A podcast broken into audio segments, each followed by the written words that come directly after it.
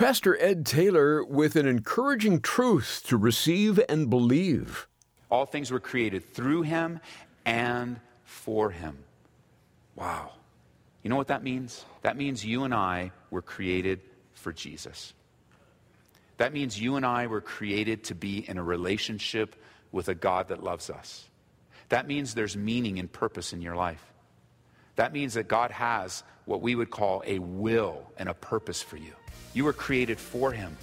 There's no more thrilling truth than to know that my God wants to have a relationship with me. This is amazing grace.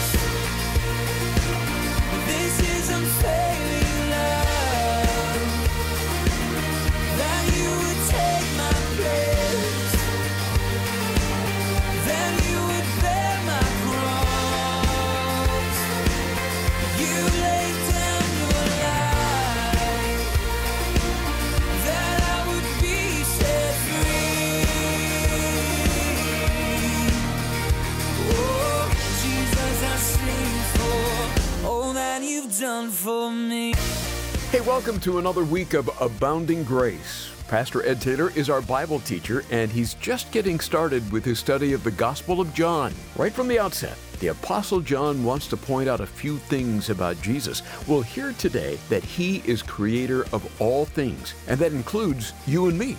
That's an important foundation, as really our purpose in life flows from that. So let's get to know our Creator, shall we? As we join Pastor Ed in John chapter 1. John 1 1 opens, In the beginning was the Word, and the Word was with God, and the Word was God. He was in the beginning with God.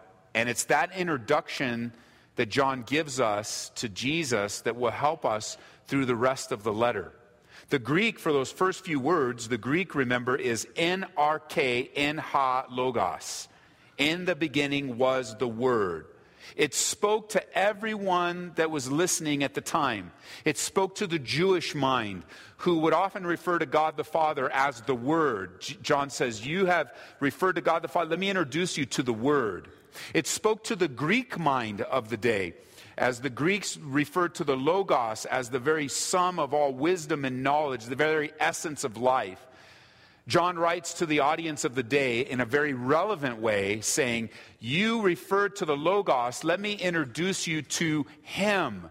The Logos is not a philosophy, it's, it's not a, a, a system of religion. The Logos is a man. His name is Jesus, and he is eternal, perfectly God in human flesh. Now, as we expand in the rest of the first few verses here, as John opens up, John is going to speak to generation after generation. You see, while you and I don't have a Greek philosophy mindset, in our day and age, in our culture, we have been taught a very humanistic way of looking at creation.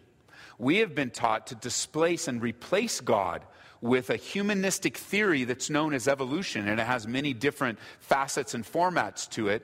And John will even speak to that today.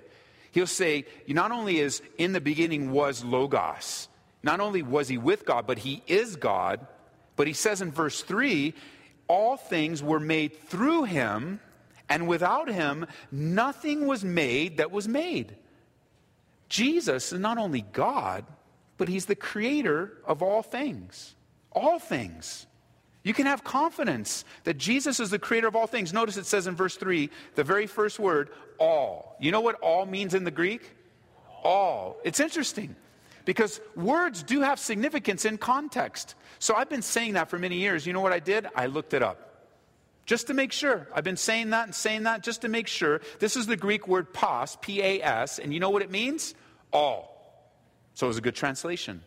There isn't anything at any time that was created that wasn't created by Jesus himself. All things. The whole universe is the very handiwork of God. And you think back to that little baby in the manger, and if you had the chance to talk to Mary and say, Hey, Mary, Mary, who's that little baby in your womb? Mary would be able to say, Oh, you know, that's just God, the creator of the universe. And like, wow. You know, it brings great significance to the humility of Mary and carrying that baby Jesus, fully God and fully man, in her womb. You know, you think of the handiwork of God in creation. Astronomers and scientists, those who study creation, are blown away by the complexities of creation. And yet there's this battle. Now, if you and I, you know, like I, I grew up in the public school system, the system the public school system from a very early age, and it's even worse now than when we were in school, teaches a false humanistic theory of evolution to displace this little phrase here in John 1 3. In John 1 3, it says very clearly where did the mountains come from? Where did the trees come from? Where did the oceans come from? Where did the stars come from? Where did the sun come from? Where did the earth come from? Where did I come from? John says, Jesus made you. You are created by God. Creation is the handiwork of God. Let me just walk you through a couple verses. Go over to Psalm 8 with me. Psalm 8. We don't have time to walk through the entirety of the scriptures, but the creation of God speaks of the Creator. Notice with me Psalm 8, verse 1. You know, there is, there are many different viewpoints of evolution, many different years being used, and of course, there is the Big Bang Theory. But even a simple, simple observation of the Big Bang that an explosion does not create order. Explosion creates what? Chaos, confusion, destruction. And so some would try to, because it's such a heavy emphasis, and I know some of you are wrestling with this, and I'd encourage you, study. Don't take my word for it. Take God's word for it. Start where God says. God says, you, are wondering about the origins of life. You're wondering about the origin. Let me just make it very clear for you. Genesis 1 1. In the beginning, God. Genesis 1 3, all things were created by him. Jesus is creator. Take it, t- start there and let the Bible speak to you, but do your research and do your study, and you'll find that the reality of creation is explained by the reality of the creator and the handiwork. You know, God uses creation to get people's attention. So notice verse 1. It says, O Lord, our Lord, how excellent is your name in all the earth. You've set your glory above the heavens. Now turn over to chapter 19 of Psalms. You know, David, as he's wrestling with things in life, as he's praying, one of the things that brought him great comfort, one of the things that brought him great encouragement, one of the things that brought him great contentment was thinking about, was thinking about his creator. He, he took great, he took great comfort and encouragement being reminded that, you know what, there's a creator. I'm accountable to my creator. He loves me and cares for me. Look at verse 1 of chapter 19 here in the Psalms. It says, the heavens declare what? The glory of God, not the theory of man. The heavens declare the glory of God, and the firmament shows his handiwork. Day unto day utters speech, and night unto night reveals knowledge. Look at Psalm 33, verse 6. Psalm 33, verse 6. In Psalm 33, again, the psalmist is writing through and he says, and it sounds very familiar to John 1 1.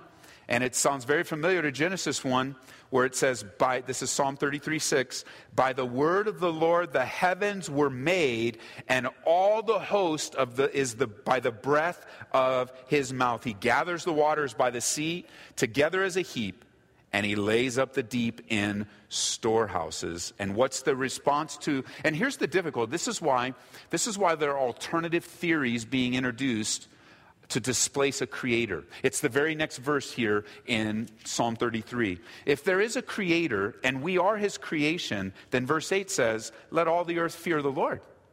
I mean, there is a responsibility now of creation to the creator. And if we can displace the fact that God created us. And we can displace the fact that God will hold us accountable, that He has order and direction, that He created you with a purpose in mind. He created you to help and to strength, to be in relationship with you. Therefore, I'm accountable to Him. If we can displace that, then we can live in chaos and really not feel any remorse, we don't feel any guilt, we don't feel any moral responsibility. And even if we do feel moral responsibility, we can change it at whim because if we define it for ourselves, hey, do what you want. Just like in the Old Testament when the judges were said that everyone did that which was right in their own eyes, we're in a very similar state of life even today. You know, back in John 1 1, not only, not only were all things made through him, it says, without him nothing was made that was made. So when you look at a word, like for instance, all means all in the Greek, you do a couple things. And one of them, one of the things you do is you look it up and, and you look up the original language. But the most important part of finding the definition of a word in the Bible is the context. So everything is about context. What does it mean in context? And so we know that all means all because John will say it a second time in the negative. Did you notice? He says, All things were made through him, and without him, nothing was made. So he does it, he does it both sides. He says, not only is all things made, but nothing, there isn't one thing that wasn't created by this Jesus that you're going to get to know in my gospel, John says. And you just think of the creation of God, that Jesus, the Word, Logos, created all things. Our Son, for example. Jesus created our Son. Our sun is so big that over 1,300,000 of our earths could fit inside of the sun. That's how big it is. But yet, compared to the star Antares, well, 64 suns, and I didn't do all the math on that, could fit inside of it. But when you come to the, another star, Hercules, the number goes to 110 million of Antares that have 64 suns that have 1.3 million Earths in it could fit in it. And that's just what's been seen today. And, and actually, the, where I got this from, um, there's actually more examples, but my mind blew up by the time I got here. I didn't, like, how much more do we need? It's just like so big and so huge to think of the vastness of God's creation. And yet, He sent His Son, Jesus Christ. He loves you so much that He sent Jesus Christ, the Word, Logos, out of love, a response of love, to die for the forgiveness of your sins. I mean, it's mind blowing the beauty of creation that Jesus is creator. Like in Genesis chapter 1, I'll read it to you. You can turn there. Why don't we just go there? John chapter 1, verse 14.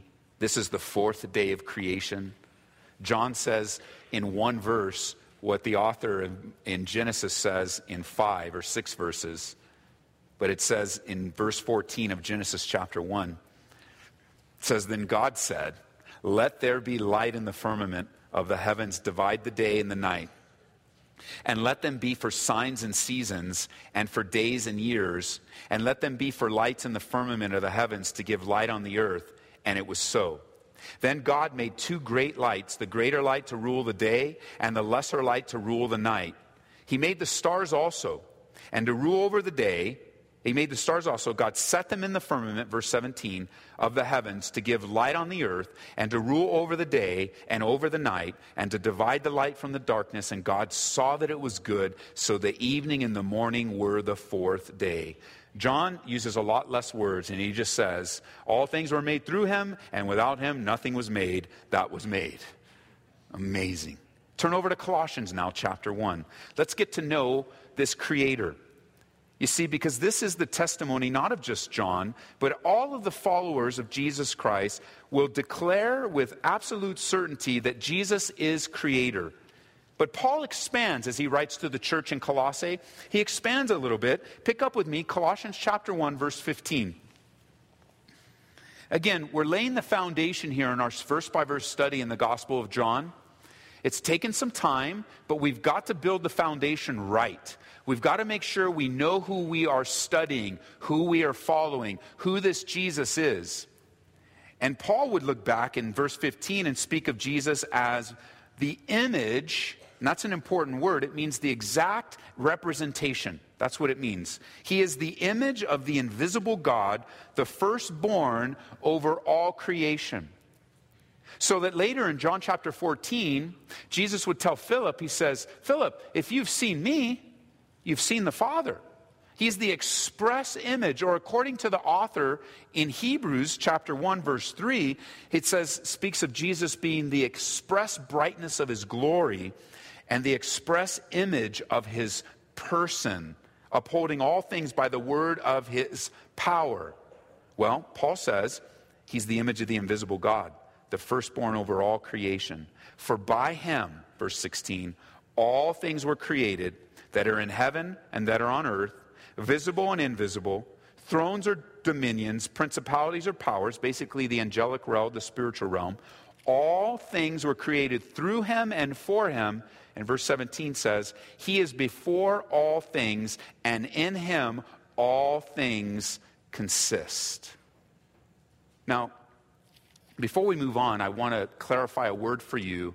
It's so important you understand this word because there is a false teaching there are cultists, the Jehovah Witnesses, that will come to your door and they will use this word to try to stumble you. They'll actually use this passage of scripture to try to trip you up as it relates to who Jesus is. Remember, we said, we learned in previous studies that every false teaching, every false belief system, every philosophy, every cult has it wrong in one place, right? Who Jesus is.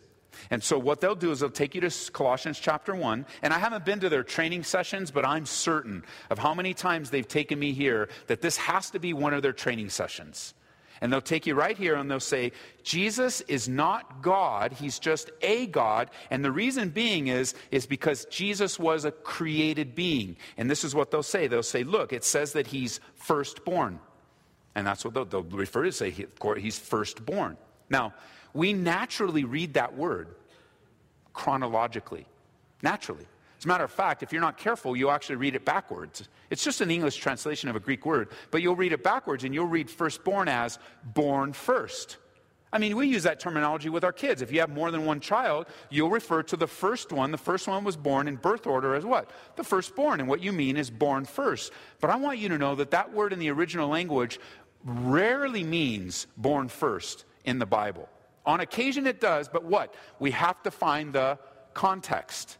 It's very important. And most of the time, this word is not referring to, in the Bible, is not referring to a chronology of who was born first, but rather it's a word of priority, of preeminence. What Paul is saying is, He's saying Jesus is the image of the invisible God, and he is preeminent over all creation. You know why that's important? Because he's the creator. Of course, the creator has preeminence, more importance over his creation, and it's repeated over and over again in other places in the scriptures. But let me show you an example. Turn back to Jeremiah chapter 31. Now, I know you Bible students are saying, wait a minute, wait a minute. The New Testament's written in Greek. How can that Greek word be in the Old Testament? Well, the Old Testament was written in Hebrew, but scholars took the Old Testament, Hebrew, translated it into Greek. It's a, it's a version of the Bible known as the Septuagint. When they chose to translate this word firstborn in the Hebrew into the Greek, they used the same exact word, firstborn. So, let me show you this because this is just like this one verse blows out, blows the water out of that that false argument that Jesus is created, that he was born first, that he was first. And the viewpoint is this first, God the Father created Jesus, and then Jesus created everything else. But that's not what the Bible says. All means all. It's very clear. But if you're not careful, you get tripped up. And I just want to equip you so you're not tripped up. It's not that difficult. Look at Psalm, or Jeremiah 31, verse 9. Jeremiah 31, verse 9 it says, Jeremiah is speaking, and he says, There they shall come with weeping and with supplications, I will lead them.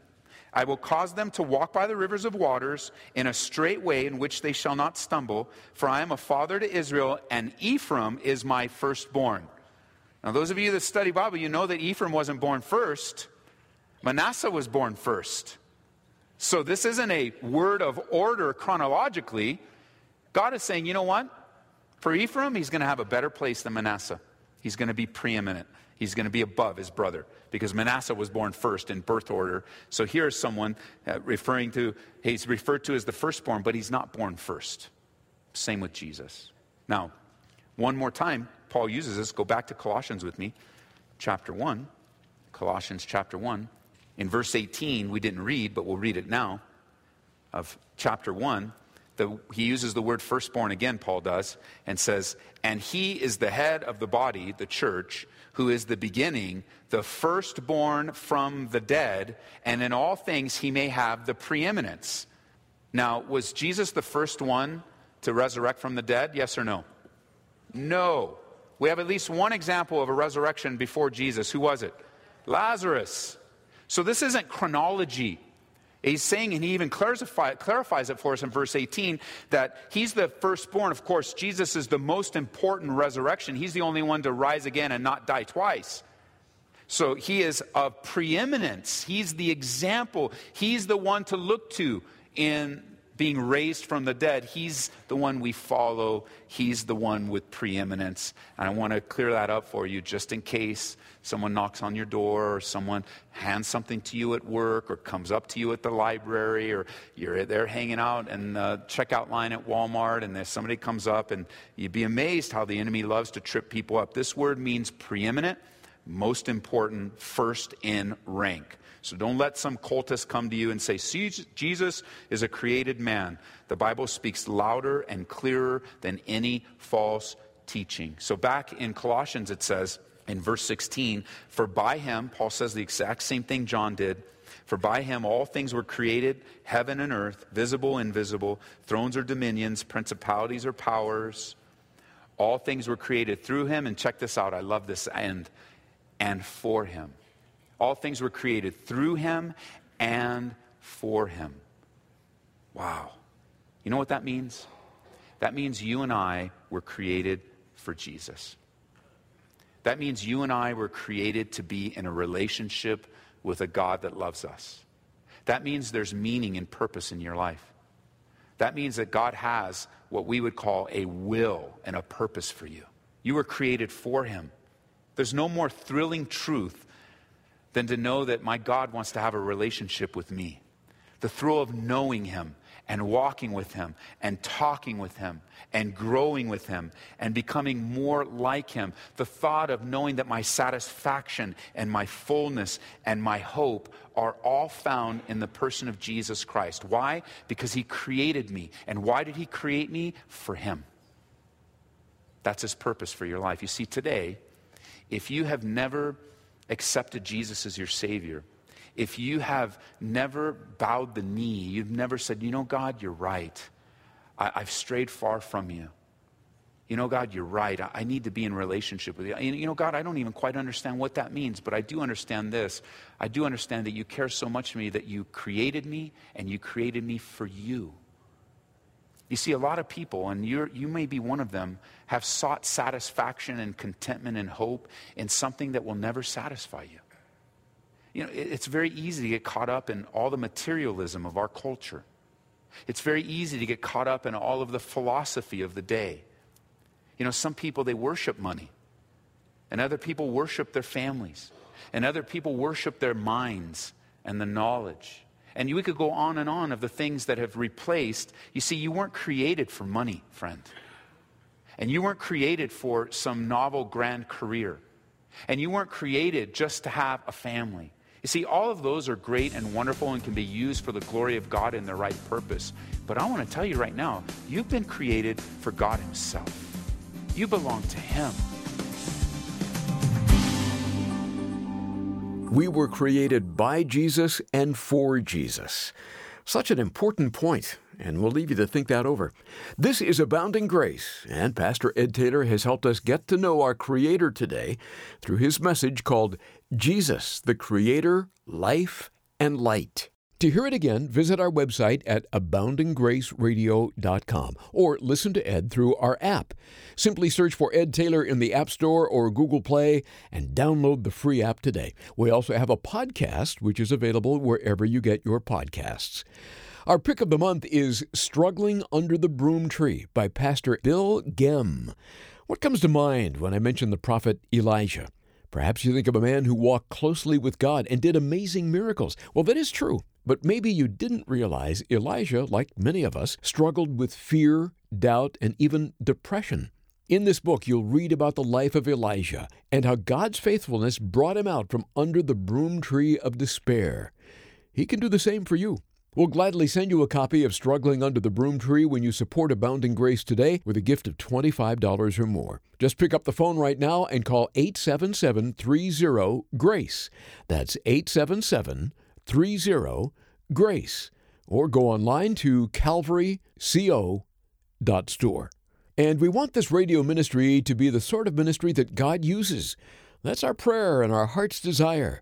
And if you'd like to get behind what we're doing and offer a one time gift or ongoing support, we'd sure appreciate it. You can donate to the ministry at aboundinggraceradio.com or again, call 877 30 GRACE. Join us each day on Abounding Grace as Pastor Ed Taylor leads us through God's Word, helping us live by and grow in God's abounding grace. This is amazing grace.